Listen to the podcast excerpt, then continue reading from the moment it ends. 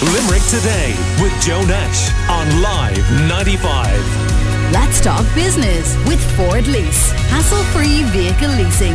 Search Ford Lease to find out more. Now, sleep. Ah, yes, indeed. Great when it happens. Sleep issues, not so great. Um, more people apparently experiencing poor quality sleep, and the Celiac Society of Ireland are running what they're calling sleep sessions, and we'll talk about those in a moment with sleep coach Tom Coleman, who's on the line right now. Good morning to you, Tom. Good morning. How are you? I'm good.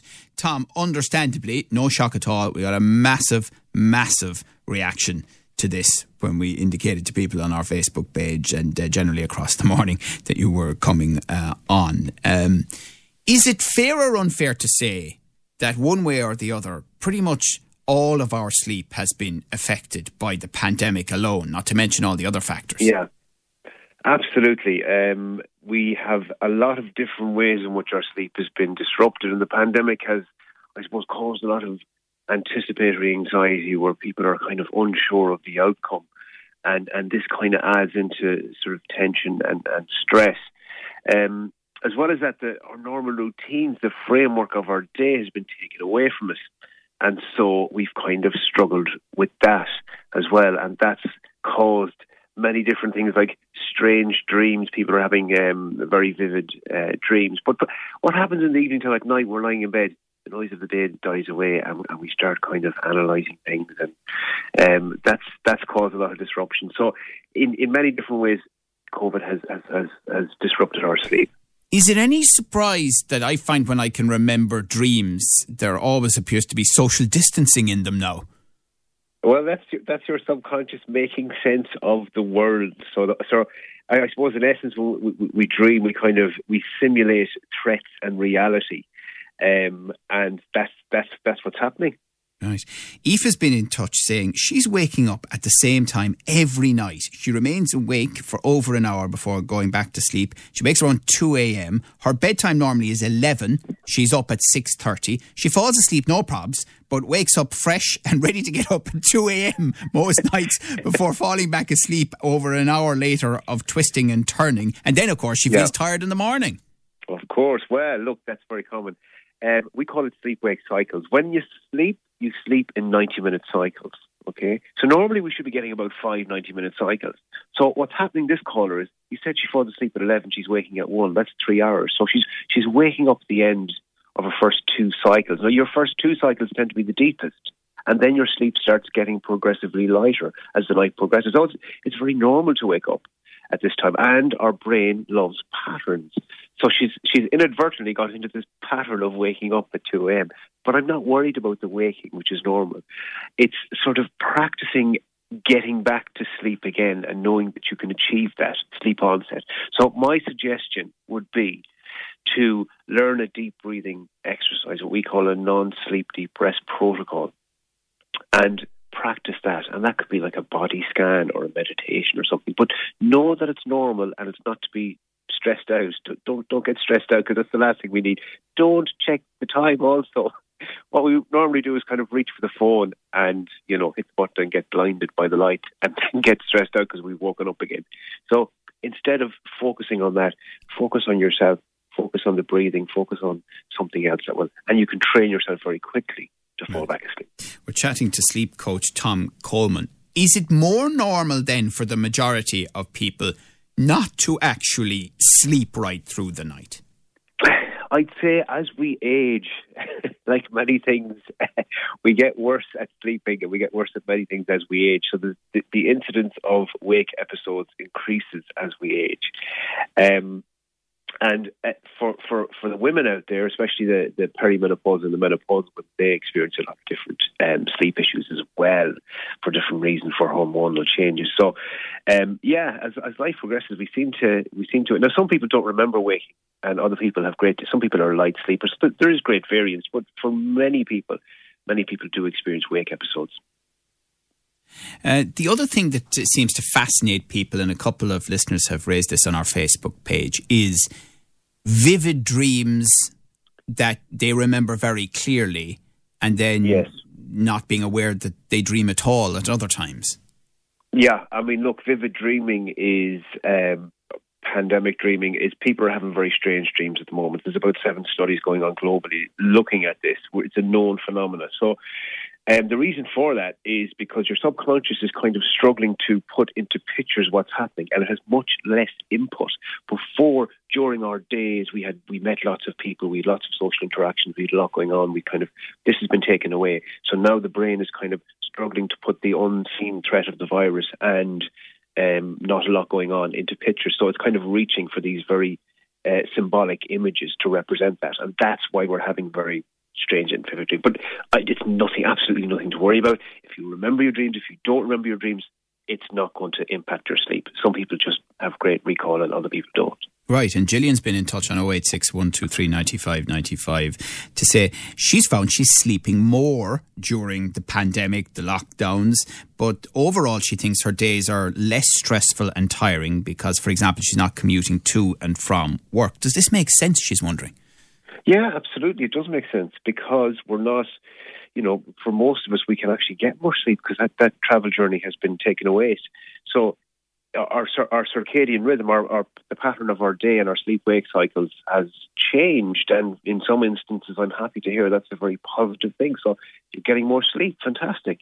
Yeah, I, am amused in a way by Dennis. I mentioned this earlier in the show because uh, he said, I-, I want the sleep expert to tell me how to sleep within 15 minutes of going to bed, but I don't want to be hearing about dark rooms or no screens or quiet bedrooms because it doesn't work in a big household. There's always noise somewhere, says Dennis. So, any of the uh, initial advice you were going to give, he doesn't actually want. right, Dennis. Okay, I'm going to give you some advice to, to invest in a good set of earplugs, okay, first off. I know there'll be noise. Life happens. We have to deal with this. So I, get that. The darkness is crucial, but you, uh, can train yourself. That's the first thing to realize. You can train.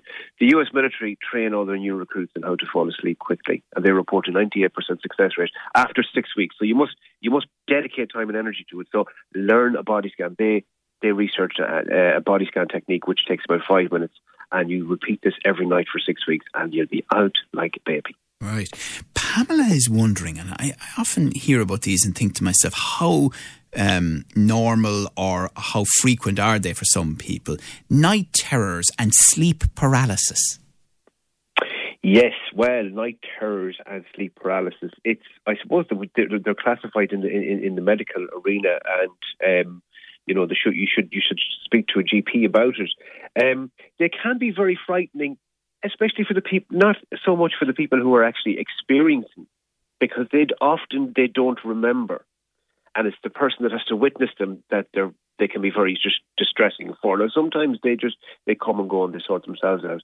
Another time, if they're a serious issue, depending on the incidence rate and how how severe they are, you know, you, you might want to speak to your doctor. But you know they they are common enough. Um, and this is where um, your your your dream phase leaks into a different phase of sleep, and some people can can they can go, get quite physical in, in, in that state. But again, they won't really remember them very often. But yeah, it, it, it they can be they can be distressing as well. Right, and then restless legs, for example. Restless leg syndrome. Okay, so generally the advice is um, walking, cycling, a little bit of exercise, stretching, warm water, give them a little rub magnesium. There's there's a whole host of different things that you you, you can do um, to help deal with with restless leg syndrome. Yeah, and um, Alison is wondering about avoiding large meals in the evening, spicy meals, when yes. caffeine should stop before sleep, and when yes. alcohol should stop before sleep. Oh, well, let's talk about stimulants and sedatives, uh, and these things can disrupt our sleep. So we'll, do, we'll deal with the caffeine first. Generally speaking, uh, I'd say the general advice would be not more than two to three cups, not not after 1 to 2 p.m., I would say.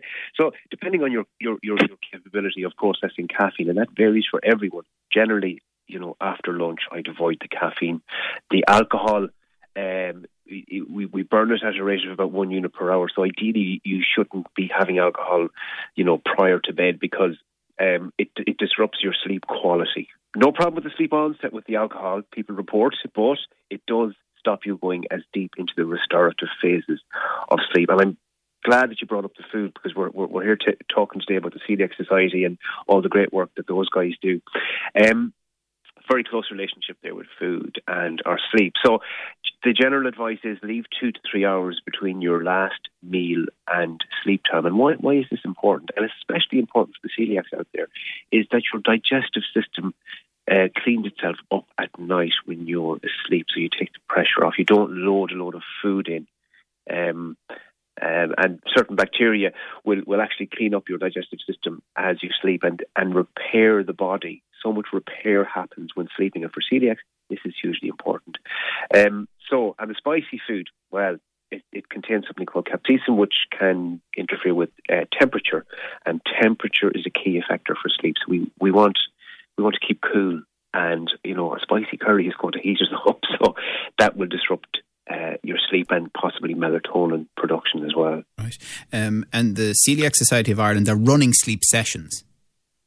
Yes, the Celiac Society. Um, I am speaking to, to all of their members. They do fantastic work. Um, there's a lot of celiacs out there. There's about 50,000 celiacs out there. About 37,000 of those are undiagnosed. It's a lifelong autoimmune disease. So it's really, sleep is really important for those guys because we know that sleep reduces inflammation.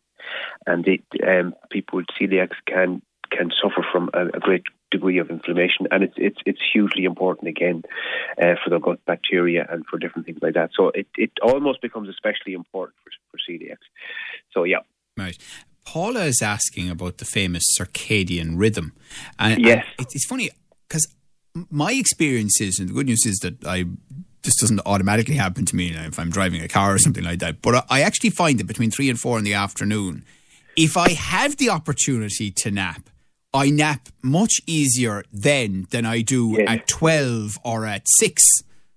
Yes, because in your circadian rhythm. So circadian means circa, around about, and dia, around about a day. So that's what it means. We've an internalized rhythm or routine within the body of around about a day. And there are lulls in energy in, at different times. So mid morning, mid afternoon, and mid evening, there's a kind of lull in energy. And we know that's not just from food because scientists have measured this and they've stopped people from eating. And there's still a kind of time where we kind of wind down a little bit. And I think, you know, we should all be taking this on board uh, of just actually taking it easy at different times of the day. We're not machines; we can't just keep going and going. So it's it's no surprise to me that you can. We should be able to have a little uh, rest or nap if it suits you um, at different times and, and not too close to sleep time, obviously. Yeah, and Tom Allen is one of these people who believes that sleep is for the weak, and you know, is says to us that uh, he's a four-hour a night sleeper. That's all you need. right. Well, um, we should be spending about 36% of our lives in sleep. If, if we look at the pillars of health, which are exercise, nutrition, and sleep, and if I stop you from doing all of those, which will you die from first? Well, sleep. Really? If I take away all those, yes. So it's it's more time dedicated to one um, aspect of, of human physiology than anything else. So it's critically important. If it, all the research comes back again and again, we're far more productive we're far sharper, cognitive function, all of these things when tested after sleep, the scores are much higher if, if we get our if we get our uh, required amount of sleep. Now, some people will only sleep for a certain amount of time, maybe four or five hours, and that's fine. But for for the vast majority of us, we should be getting um, our, our, our, required sleep. And, you know, this is backed up by the likes of Harvard and Stanford. So, right. And, mm, yeah, that cultural, that cultural attitude towards sleep must change, I feel. Yeah, yeah, yeah. And, and if someone suffers from anxiety anyway, can more yeah. sleep help it? It usually, you know, they kind of go hand in hand because um, our our nervous system and how we interact with the with the world. If we ha- if we're anxious and stressed out, we're not going to be able to sleep, which tends to cause more worry about sleep as people get sleep anxiety. So, and and they're very much interlaced. What we need to do is kind of unwind and wind down, and this will help us deal with life stresses because it, it, it if the, the, more rested we are and and and um, in terms of our um, psychology and everything else, we know that our mood is influenced through sleep, our hormonal levels are influenced through sleep. So it will actually act as a buffer towards stress. So it's, it's, it's hugely important um, that we do try and, and work with it and unwind, as I said. So wind down mentally, emotionally, cognitively before sleep, and this will help. And Tom, are you against sleep medication? I'm not a medical professional, so I won't diagnose. So I would say speak to your GP. It, the, the medication has been described as a blunt instrument by circadian biologists and neurologists. Um, but again, it is suitable for certain people. So again, you know, speak to your medical professional. I will help people deal with different issues around um, sleep hygiene and fatigue management. Sure. Um, and you know, I mean, look, I think it's one of the first questions that any health professional will ask you: "How's your sleep?" Yeah, you know. So, and everything we do during the day will inform our sleep. So whether it be the coffee, the exercise, the stress levels, all of this kind of stuff. So we look after all of that. And you know what? The sleep should look after itself. And, and um, Mum's making the point here that for her, the kids can disrupt her sleep, understandably. Yes. But we'll often find that it kind of depends what time of night they wake and wake her and maybe for how long. That if they wake at certain times of the night, it doesn't seem to affect her as much the next day. But at other times yes. of the night, it has a real effect. Of well, when we sleep, we sleep in these blocks or cycles of 90 minutes. Now, if I wake you up in the middle of a 90 minute cycle, likelihood is you're going to be in a deep phase of sleep. And if I wake you up, then you're going to feel terrible. Uh, but like our caller earlier who woke up after three hours, she's naturally coming up to a lighter phase of sleep and she wakes up, then you're going to wake up and you're going to feel okay. You're actually going to feel okay. So it depends. It's, it's absolutely makes sense that if, if they wake at a certain time, our caller could be in the middle of a cycle and she's going to feel terrible, or if she's, she could be towards the end of a cycle and she's not going to feel so bad. So this is where you know when you can't plan for the children, of course, but uh, looking after your own sleep in terms of these ninety-minute cycles, planning your alarms and and setting uh, what I call a reverse snooze button is important. Right, and uh, professionally speaking, how did you get interested in sleep? Well, I was working in nutrition and uh, I was working with a lot of high performance athletes about nine years ago, and um, I, I, started looking at what had the biggest influence on, uh, on an athlete's ability to recover. And it turned out sleep was number one. So that's how I became interested in sleep. And I suppose nine years later, I'm still working in the area. And finally, Tom Coleman. and I, I know you probably won't even answer this question. Maybe you will. Maybe you will. um, how do you sleep? uh, look, I have to be as disciplined as everybody else, and I can often fall into little traps as well. So, for the most part, I'm I'm pretty okay.